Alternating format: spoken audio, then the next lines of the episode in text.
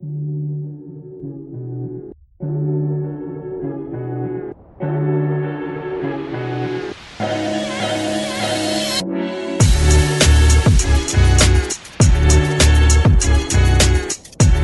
tudo bem?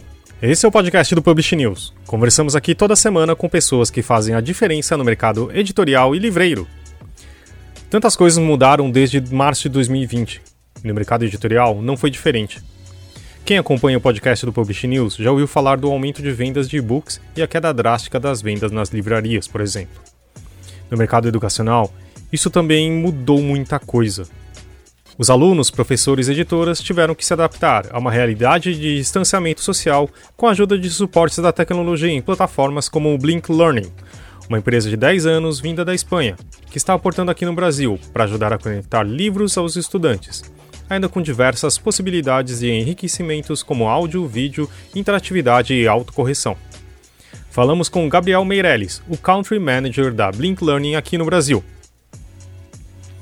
Esse podcast é um oferecimento da MetaBooks, a melhor e mais moderna plataforma de metadados, agora ainda mais essencial do que nunca.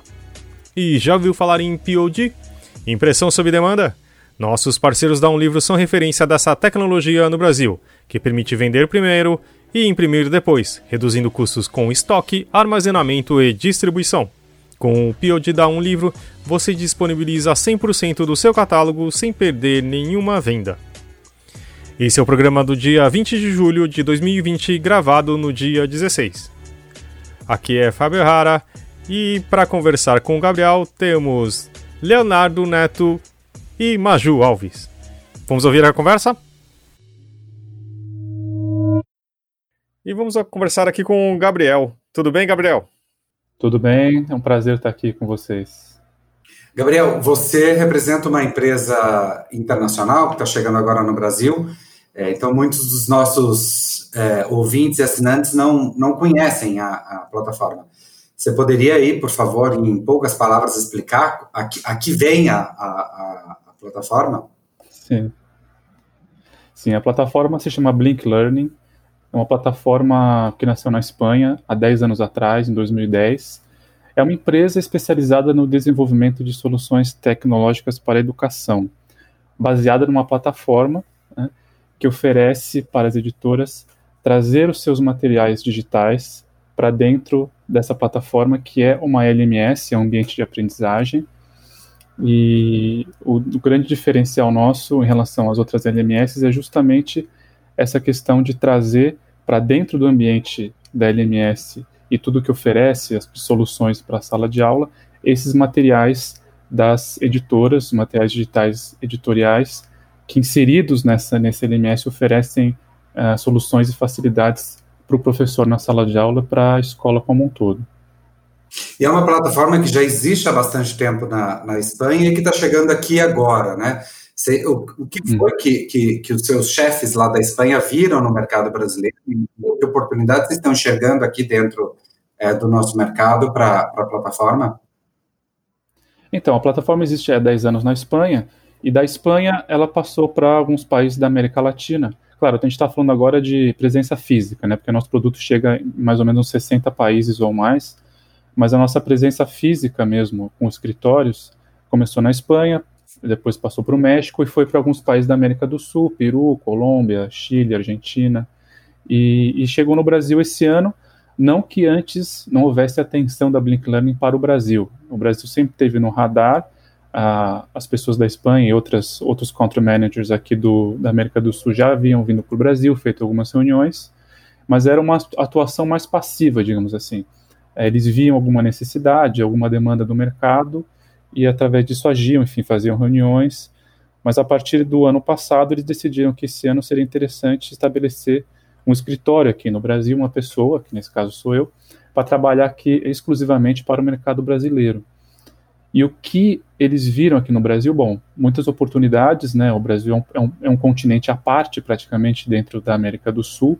Então, é, ao mesmo tempo que havia um cuidado para entrar aqui e saber como trabalhar, uh, sempre houve muita vontade de entrar nesse mercado pelo número de alunos, número de escolas, número de editoras, enfim, as editoras de didáticos, de, de livros de leitura em geral, Assim, o número de editoras que tem aqui é muito, é muito significativo e, e, e mesmo as editoras internacionais, com quem nós já temos muito contato em outros países e temos alguns projetos importantes, também têm seus braços e muitas vezes o seu centro latino-americano aqui no Brasil. Então, eles entenderam que esse era o momento de aproveitar essas relações e começar aqui no Brasil a fazer essa promoção, essa consultoria, enfim, sobre os nossos serviços para as escolas e para as editoras no Brasil. Ah, era isso minha pergunta mesmo. Ela se destina exatamente. Quem contrata uh, os serviços? A escola e a partir das editoras colocam conteúdo? Como funciona? Tem alguns caminhos, né? As editoras podem contratar nossos serviços e nós e as escolas também podem contratar o nosso serviço. Em relação às editoras, o que acontece basicamente é nós podemos uh, oferecer para as editoras serviços de digitalização do seu conteúdo. Muitas editoras às vezes não têm o seu conteúdo digital como eles gostariam e nos contratam para fazer essa digitalização. E aí nós podemos fazer em formatos diversos, desde um PDF, um PDF com alguns recursos, ou até o HTML5, que é um formato mais responsivo, mais, mais moderno. E, e uma vez digitalizado esse conteúdo e subido na nossa plataforma, uh, só o fato dele estar na plataforma é, já faz com que uh, esse, uh, esse material digital ofereça para a sala de aula algumas, algumas soluções, como criação de salas virtuais dentro da plataforma, comunicação professor-aluno, prof, aluno-aluno dentro da plataforma, envio de exercícios, acompanhamento de desempenho dos alunos em relação aos exercícios e atividades interativas que estão nos livros, enfim. Então, as editoras podem fazer essa contratação e as escolas também podem, né? As escolas uh, têm um tipo de contratação específica que nós oferecemos para as escolas, que oferece, além do acesso aos conteúdos editoriais, oferece também todas as soluções de um ambiente de aprendizagem, uma LMS. Então, a gente considera que uma coisa muito, um diferencial muito, um diferencial muito importante da Blink Learning é que ela é, ela não é só uma LMS, também não é uma, uma biblioteca onde estão os livros dispostos para serem escolhidos, né? Ela é uma LMS, um ambiente de aprendizagem, que traz para dentro do seu ambiente e traz para soluções que esse ambiente oferece os materiais digitais das editoras. Então a gente costuma dizer que o, a multi-editorialidade, né, o fato de sermos multi-editoriais, é um diferencial bastante interessante no sentido de poder unir numa mesma plataforma soluções uh, que muitas vezes são encontradas no mercado de maneira distinta, em plataformas diferentes. E então, aí, respondendo sua pergunta, as editoras podem contratar nossos serviços para para digitalizar, para estar na plataforma, para, enfim, existem vários modelos possíveis com as editoras de vender na loja virtual, a gente fica com uma parte da porcentagem, ou se eles contratam o um número específico de licenças que eles já têm em vista para distribuir para algumas escolas. Existem modelos diferentes dependendo muito de qual é a demanda e a necessidade da editora, né? E Gabriel, o, o, mercado, pensando especificamente no mercado de livros escolares, né, que eu acho que você deve estar focado muito nesse mercado, é, o mercado uhum. brasileiro evoluiu de certa forma e criou suas, suas plataformas próprias de, de conteúdos digitais e oferece suas escolas, né?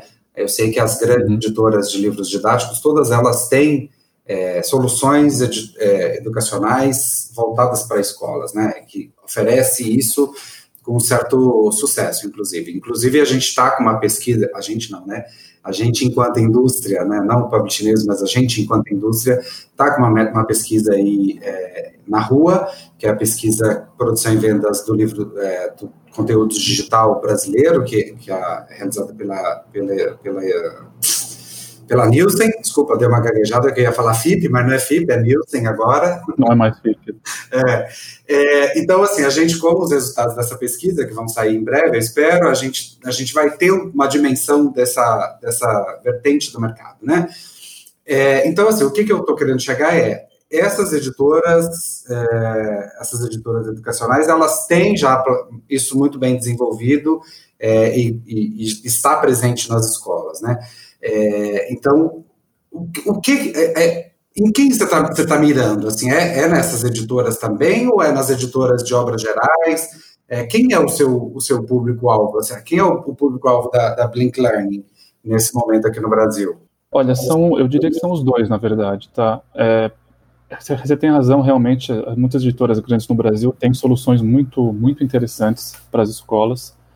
Mas isso também acontece nos outros países. A gente tem experiência de trabalho com, com a Centilhana, né, nos países que é moderna, que é, tem, também tem uma plataforma fortíssima, e outras. Uh, mas a gente, a gente construiu uma relação interessante com essas editoras também em outros países, porque como a gente tem é, uma solução que é integral, e uma vez que uma escola ela adota um livro digital na nossa plataforma, é, ela pode ter outros livros na mesma plataforma, e essa plataforma também oferece soluções é, sofisticadas para uma LMS, muitas vezes as escolas, isso é experiência de outros países é, que nos conta, né, muitas escolas acabam pedindo que a gente tenha também na nossa plataforma livros de editoras grandes que, apesar de distribuírem para muitas escolas o seu material pelas suas próprias plataformas, acabam também tendo uma espécie de plano B na nossa plataforma para distribuir esse material para as escolas que pedem ou para escolas que gostariam de ter uma só plataforma em vez de ter uh, uma plataforma diferente para cada editora, para cada livro que utiliza, quando prefere utilizar diversas editoras simultaneamente.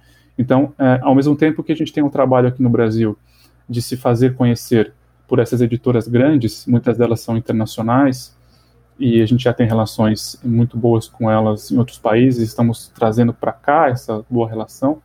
A gente entende que é mais longo prazo essa aproximação, entender quais são as possibilidades de parceria, eh, até que ponto seria interessante para elas ter nossa, nossa plataforma como uma solução digital, uh, uma segunda opção digital para distribuir o seu conteúdo. A gente tá, também tem essa meta, tá? E isso estamos conversando com algumas editoras grandes, a gente já fez algumas reuniões por outro lado, a gente tem editoras no Brasil que são de médias ou pequenas. É que no Brasil, uma editora média já tem um número de, de, de, de livros bastante relevantes e comparado com outros países, né, pela, pela própria tamanho do Brasil, mas é, são muitas vezes editoras que não têm uma solução digital, uma plataforma digital, e se tem, às vezes não estão muito satisfeitas e gostariam de ter a Blink Learning como a sua principal solução, como seu modo de, de oferecer para as escolas esse material digital esse valor enorme agregado aos olhos da escola, né, que é já chegar nessa LMS eh, integrada com soluções uh, típicas de uma LMS. Né. Gabriel, a gente você comentou de um plano B, né? Eu acho que atualmente o mundo está vivendo esse plano, né? Sim. Uh, a gente tá, percebeu que todas, to, uma, todos os estudantes foram jogados em uma forma ou outra de EAD, aulas remotas, etc. Né?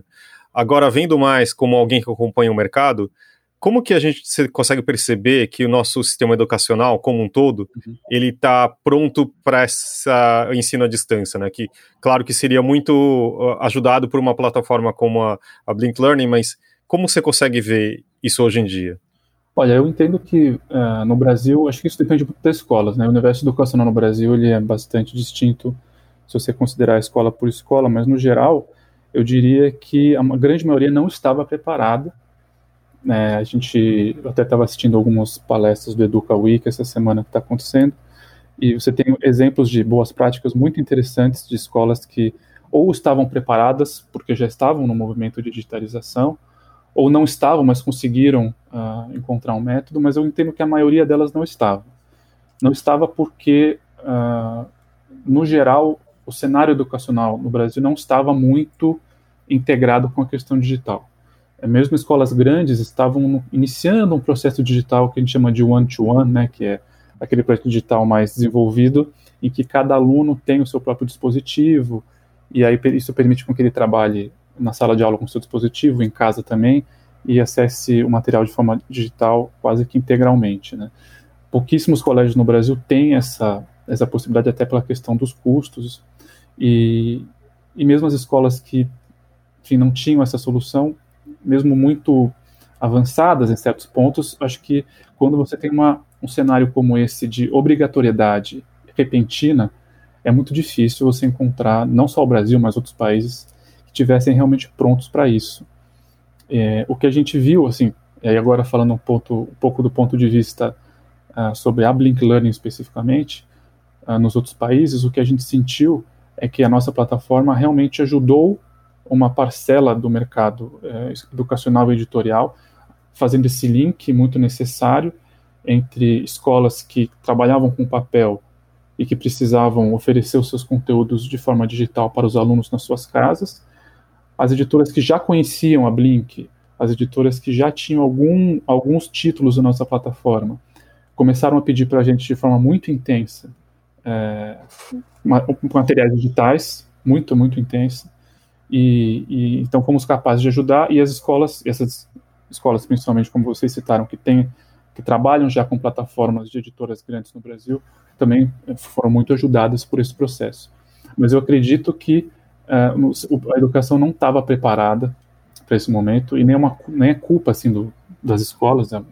todo mundo foi pego de surpresa, mas eu acredito que, apesar de ser muito triste a situação que a gente vive, é, me parece um fato que a gente vai sair desse momento com as escolas entendendo, não é nem que elas vão se sentir obrigadas a ir atrás, elas vão terminar naturalmente esse período entendendo mais, compreendendo quais são as suas demandas, cada escola especificamente, quais são as suas demandas específicas uh, em relação ao digital. E eu acho que a partir daí, tanto a Blink Learning como outras plataformas vão poder ajudar bastante nesse sentido. É, você pode falar quais escolas já usam a plataforma de vocês? Então, a gente, ah, como nós começamos a trabalhar uh, esse ano, uh, tentando, enfim, captar escolas de forma contratual mesmo com a Blink Learning, a gente tem poucas escolas e a gente não tem um controle tão elevado das escolas que ativam licenças, porque até então a grande maioria das escolas que utilizava de alguma forma livros na nossa plataforma utilizavam de editoras internacionais que tinham contratos com a Blink em outros países, né, desde a Europa, Estados Unidos, enfim. Então a gente tem uma série de editoras de língua, de de língua, por exemplo, que muitas escolas utilizavam. Então, uh, e aí quando começou esse período de, de distanciamento social, então a gente foi no Brasil começando a perceber por pedidos de como se usa, de maiores detalhes sobre cada solução, cada uh, possibilidade que a plataforma oferece, a gente foi tendo uma ideia das escolas que ativavam que em alguma disciplina de línguas utilizavam nossos, a nossa plataforma. A gente tem, por exemplo, o Colégio Bandeirantes, que utiliza livros de espanhol de uma editora chamada Esrel, que vende nos seus livros um código associado ao livro físico que leva o conteúdo digital para a Blink Learning, que é um modelo na América Latina que faz muito sucesso, que as editoras continuam vendendo um livro uh, didático em papel com código uh, para material digital na plataforma.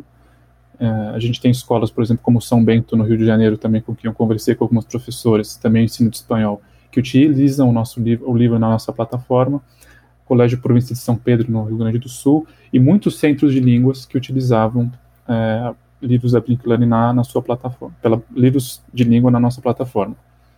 A partir de agora, justamente a presença física aqui no Brasil tem a intenção de é, fechar contratos com editoras, com editoras brasileiras, para que as escolas também passem a utilizar não só livros do ensino de línguas, mas de todas as disciplinas é, do nosso currículo nacional comum, né, no Brasil também.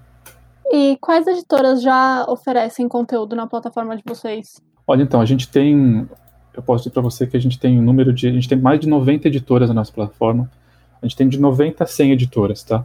É, mais ou menos. Eu acho que até passou de 100, preciso checar isso lá com o pessoal da Espanha. E nos mais variados países. Então, a gente está falando, quando a gente fala dessas editoras, a gente está falando principalmente de Espanha, México, Colômbia, Peru, Chile, Argentina e Brasil. Claro, Brasil a gente não fechou com editora brasileira ainda, estamos conversando com muitas editoras, mas não fechamos contrato. E uh, podemos dizer que entre as mais famosas, a gente tem a, a Santillana, né, a Pearson, a Macmillan, a Oxford, a Cambridge, National Geographic, uh, Macro Hill, SM, Cengage, enfim, uma série delas, estou esquecendo de várias importantes com certeza, mas a Penguin Random House, que é de livros de leitura, subiu muitos títulos na plataforma. Então nós temos assim basicamente, acho que essas são as principais, se eu não me engano. E, e no Brasil é interessante porque a gente chegou aqui justamente com uma ideia de se estabelecer no mercado de, a médio prazo, porque o nosso trabalho é muito baseado em confiança, em, em credibilidade em consultoria, né? a gente não vende um serviço, um produto simplesmente, a gente tem um acompanhamento, todo mundo que contrata o serviço da Blink é, tem durante todo o tempo do contrato acompanhamento e suporte de perto, então a nossa, digamos assim, o nosso plano comercial de marketing para estabelecer aqui é muito baseado na conversa. Então eu, tô, eu fiquei até muito bem impressionado com o número de editoras com com os quais a gente já com, com, conseguiu conversar nesse ano, apesar dessa situação de, de, de, de, pandemia e quarentena, porque apesar da nossa plataforma resolver em muito é, as necessidades das editoras e das escolas nesse momento, é muito difícil você conseguir que as, as editoras uh, e as escolas abram a possibilidade para novas plataformas, para novos investimentos, para novas parcerias. E mesmo assim a gente tem conversado bastante com editoras e a gente pretende esse ano ainda com certeza já ter algumas é, brasileiras no catálogo. Em relação à loja virtual, é, só os alunos dessas escolas têm acesso ou qualquer pessoa consegue entrar para comprar os livros pela loja virtual? Qualquer pessoa consegue. É, o que acontece é que a divulgação dessa, do link dessa loja virtual, é, a indicação do, do, do, site da loja virtual para comprar os livros, é, na nossa experiência, é muito feita pela sala de aula. Então, se a editora, por exemplo, quer colocar o livro na loja virtual para que os alunos de determinadas escolas que usam, seu livro comprarem, então, quer dizer, em vez da escola ceder o livro para os alunos, ela fala, ó, tem esse livro aqui na nossa lista, você pode comprar por esse site, né? Aí o aluno ou o pai compra um livro, ou a própria editora pode, nas suas redes sociais, no seu site, enfim, publicitar esse site de, de vendas da, no, nossa, no nosso site, né? Para que as pessoas comprem. Mas como a nossa, o nosso foco é muito o universo educacional, então isso funciona quase que especialmente para uh, o universo escolar mesmo. Uh, observando as funcionalidades da plataforma, eu achei muito divertido, né? Sim. Porque você tem várias. Uh, tem o áudio, você tem. Uh, completa. você responde e já existe uma autocorreção, possibilidade uhum. de vídeo, quer dizer, uma, uma infinidade de, de, possibilidades, né? Sim. Vocês têm como definir se isso é mais atraente ou mais distrativo? isso, porque eu fico na dúvida também. eu de que aquilo pode se tornar quase um jogo, mas talvez o, o quanto isso se, se mantém no foco no próprio conteúdo. Tá. É, a sua preocupação é bastante pertinente. Acho que quando se fala de tecnologia, isso é, um, é sempre uma questão que aparece. Eu, eu entendo que na Blink Learning especificamente, uh, o interessante é a, é a, possibilidade de customização e adaptação desse material, uh, tanto do ponto de vista do que a editora quer que seja o seu material didático, como a escolha da escola. Então, a, a plataforma oferece possibilidades diferentes de personalização do conteúdo. Então, quando uma editora ela escolhe colocar o seu livro no, na nossa plataforma, ela escolhe, e é claro, a gente pode até fazer, ajudar, enfim, fazer consultoria, dar conselhos, mas é a, é a editora que escolhe a, o modo como ela quer que o livro esteja disposto na plataforma. Se ela quer colocar os próprios recursos como vídeos dentro do livro, ou como material complementar na unidade, mas separado do livro, tudo isso é opcional e a editora escolhe como quer fazer. E a editora também tem a possibilidade de gerar uma licença que permita ao professor personalizar ele próprio o conteúdo daquele livro, inserindo o professor mesmo ou a escola atividades interativas criadas na nossa plataforma, que são ou autocorrigíveis ou corrigíveis pelo professor, cujas notas já automaticamente vão para o painel de, de, classificação e o professor pode acompanhar o desempenho dos, dos alunos de forma personalizada, mas oferece essa possibilidade. Então, tanto a editora, quando coloca o livro na plataforma, como o professor, quando tem a possibilidade de inserir seus próprios recursos e suas próprias atividades interativas dentro desse conteúdo das editoras, de acordo com a classe ou com o aluno que ele acha interessante tal exercício, tal material, ele pode escolher é, de que forma isso está melhor disposto para o, o, objetivo pedagógico que ele tem. É, e aí, como eu disse, estou falando desde a editora, quando constrói o seu livro, até a, o professor em sala de aula, quando tem o seu plano didático, é, ou quando ele, enfim, está construindo lá o seu, seu planejamento anual de como que ele vai é, dispor as atividades no livro. Então, eu acho que o mais interessante é que é, uma editora pode colocar na plataforma desde um só PDFs para serem lidos, até HTMLs com atividades interativas e vídeos dentro da própria página. A gente está a gente tá completamente adaptável a qualquer tipo de demanda em relação a isso que você falou. Então, nós entendemos que a nossa obrigação é oferecer todas as possibilidades possíveis que o digital oferece, é, e aí cabe a editora e a escola, junto com a nossa ajuda, com o nosso aconselhamento, com a nossa consultoria permanente, é, entender como que o seu produto ficaria mais adequado, como que o seu plano de aula ficaria mais adequado com esses recursos que estão disponíveis. E, e, Gabriel, você falou em algum momento aqui da conversa que existem vários modelos de negócios, né? Você até citou alguns. Uhum. Queria que vocês me usassem um pouquinho melhor isso, né?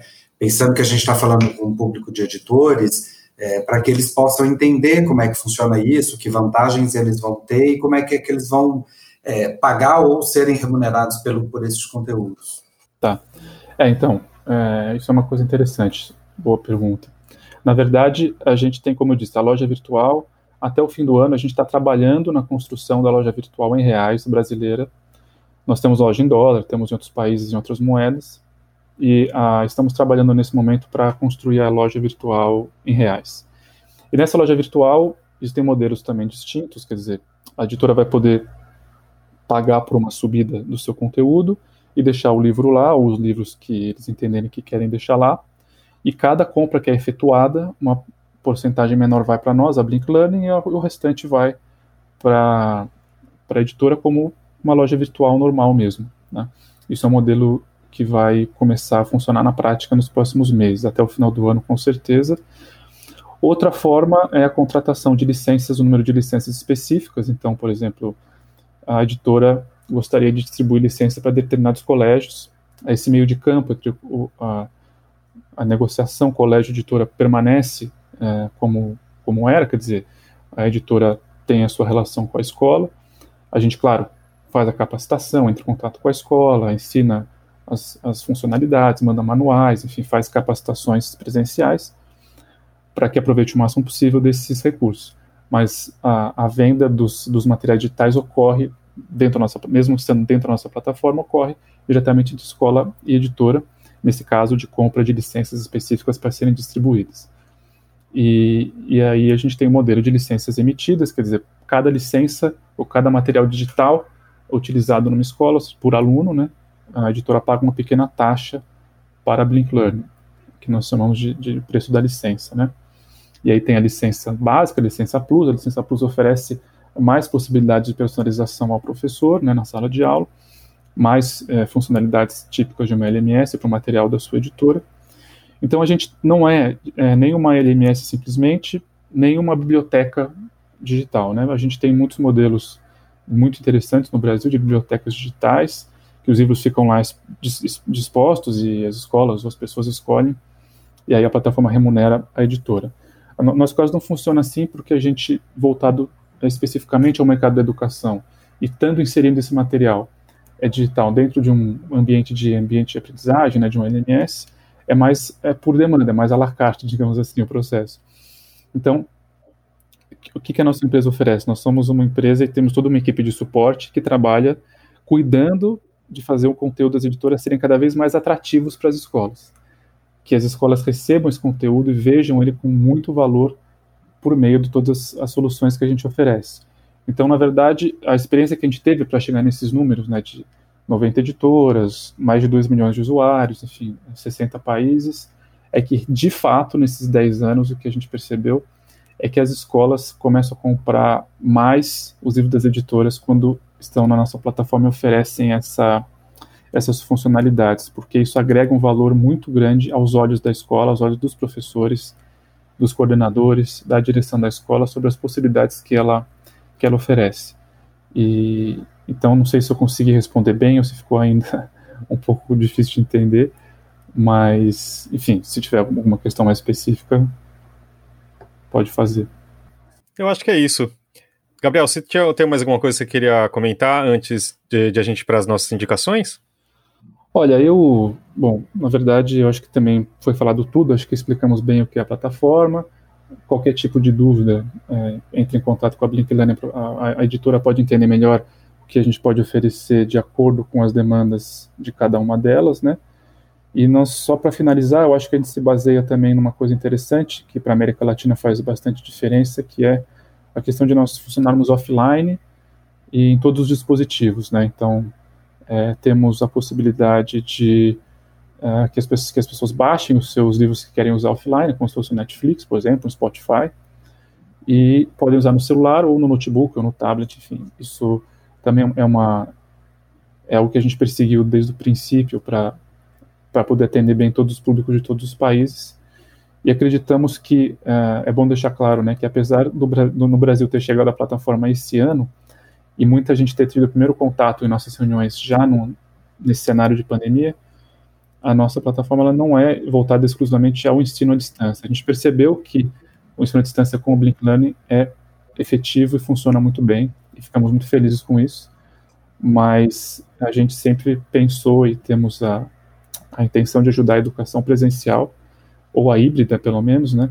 Porque nesse momento em que a gente for voltar para a sala de aula, a gente não sabe é, se vai ser 100%, se todos os alunos vão, se não vão, se vai ter que ser híbrido, né? Isso é uma obrigatoriedade também da, do retorno, que a gente também tem essa possibilidade de oferecer para as editoras e para as escolas esse, esse meio de campo aí entre uma, uma plataforma que ajuda dentro da sala de aula e também ajuda que o aluno consiga estudar em casa com todos os recursos digitais que a gente oferece.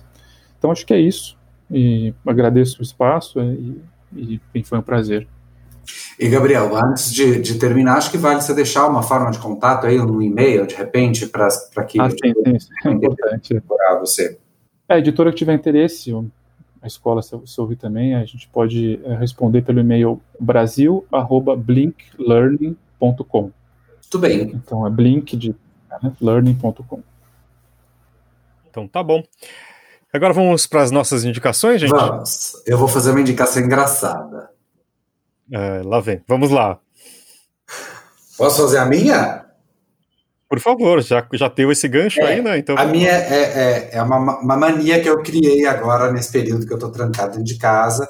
Eu moro sozinho, então fico muito tempo sozinho, muito tempo, o tempo todo, na verdade. É, e estou sem viajar também, que é uma coisa que eu fazia muito e que não está não tá dando jeito de fazer agora, né? Então, o que, que, é que eu tenho feito, Fabinho? Eu entro dentro do Airbnb e fico olhando casa. Hum. Assim, eu fico horas, horas olhando casa no Airbnb, pensando que eu podia estar viajando, que eu podia estar indo para esses lugares. Então, por exemplo, eu isso eu faço isso antes de dormir. Eu vou para a cama com o celular na mão e penso assim: hoje eu vou visitar Istambul. Aí eu começo a ver um monte de casa em Istambul. Ah, eu me viria, eu estaria aqui nessa casa, eu viajaria, me hospedaria aqui, e não sei o quê. E aí eu fico horas vendo isso. Eu, eu fico, deu um mundo de, de lugares. Ah, deixa eu ver agora como é que tá a situação, sei lá, em Cabo Verde. Aí eu vou lá na cidade de praia e fico lá procurando casas no Airbnb nesse lugar. E assim eu tenho viajado o mundo. Tá gostoso fazer isso. Recomendo. É, é talvez aproveitar que o Airbnb realmente levou um baque Porra, nessa pandemia, né? É, mas, enfim, eu, eu adoro também, sabia? Eu, eu tenho um problema, esse é quase um guilty pleasure, de ver é, vídeos de casas de famosos e mansões no YouTube. Tem canais especiais para isso, são incríveis. Tem, eu adoro também é, aqueles é, reality shows de, de reforma, maravilhoso. Mas no Netflix tem um que é um pouquinho, é um pouco melhor, que chama As Casas Mais Extraordinárias Opa, do Mundo. Putz, eu acho maravilhoso. É um arquiteto e uma atriz inglesa com toda aquela fleuma britânica, descrevendo as casas, os lugares mais sensacionais, mas contando também uma parte da, da concepção, conversa com o arquiteto, são incríveis. Mas, na ah, verdade. Não, pode concluir. Não, não, eu ia já mudar de então, assunto. Então, antes de mudar de assunto, é, e, e, só para. Porque para você viajar, você precisa chegar até o lugar, né?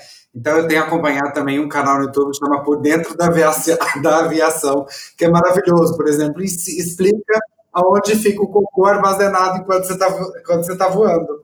Como é que é limpo esse negócio, essas coisas que eu nunca tinha parado para pensar. É incrível. O que a gente tem, anda fazendo né, para dar uma acalmada nessas vontades e desejos. Mas já que eu estou falando, mudando bem, bastante uh, o tom, né, na, na, verdade, é o seguinte, é, se, segunda-feira passada foi o dia do rock, eu sou um tiozão velho já, e eu gosto muito, uh, e, a, e, eu gosto muito de documentários, etc., de música e tal, e o que eu vi uh, faz pouco tempo que lançou na Netflix, chama Mustify, é a história do Michael Hutchins. Os mais jovens não sabem, mas tinha uma banda chamada In Excess no meio dos anos 90, que provavelmente são músicas que vocês já conhecem, sabe? Uh, Need You Tonight, uh, By My Side, são coisas que você já deve ter ouvido na Antena 1 ou coisa parecida. Mas era um cara que era enorme, a banda era gigante, australiana, e conta a história de, de um cara simples, super sensível, com problemas na família, e que de repente fica famoso e tem todas as glórias e as dores dela. É uma história bem complicada, porque ele sofre um acidente, e aí eu vou contar demais, mas é uma história fascinante de, de, alguém pela que passa pela fama e tem o sonho de ser um rockstar que eu queria ser, mas não desse jeito que aconteceu com ele, mas acho que é a maioria dos casos, né? E você vai cantar vale a mesma música deles pra gente? Uh, não. Ah, Maju, você quer fazer a sua indicação? Sure, eu vou indicar mais uma trilha sonora de musical, porque é só isso que eu tenho feito atualmente.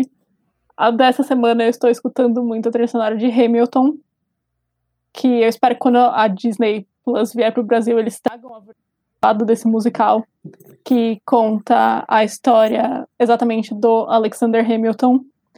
Ele é inteiro produzido com músicas, é, a maioria é rap, é muito interessante para um musical. Então, minha indicação dessa semana. Eu acho mais interessante que é o personagem que parece mais chato da história do, da, de tudo. Não é que ele é o primeiro o é, cara do Banco Central, alguma coisa assim nos Estados Unidos, não é?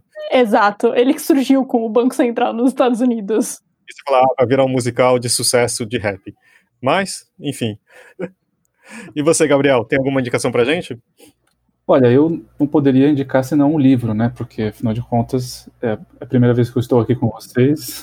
Espero que esteja mais vezes no futuro, mas é, como estamos na Publish News e enfim, eu sempre gostei muito de ler, eu tenho uma indicação singela, na verdade, que é um, é um livro até clássico que chama 50 Contos de Machado de Assis, é, do grupo Companhia das Letras.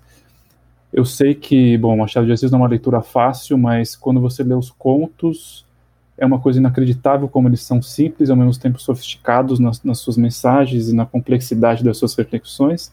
Então eu acho que é, nesse momento que, claro, muita gente como eu está tendo menos tempo ainda de fazer coisas do que tinha normalmente nessa pandemia, mas é, para quem tiver tempo de, de, de, ler alguma coisa, como são contos, você pode ler 15 minutos um, depois outro, enfim, acho que é um, um modelo muito interessante e, e realmente acho que das, algumas das melhores obras do Machado de Assis estão nesse livro, os contos dele muitas vezes não são tão conhecidos, mas para mim são muitos são até melhores do que os, os grandes romances, então é, agora, eu também gostaria só de, de compartilhar que eu também gosto de ver muitos canais de viagem no YouTube, embora eu não guarde os nomes dos canais, eu vá de forma randômica vendo uh, diferentes canais que mostram lugares no mundo espetaculares, e, enfim, talvez se eu, uma próxima vez eu possa trazer os nomes de forma um pouco mais organizada.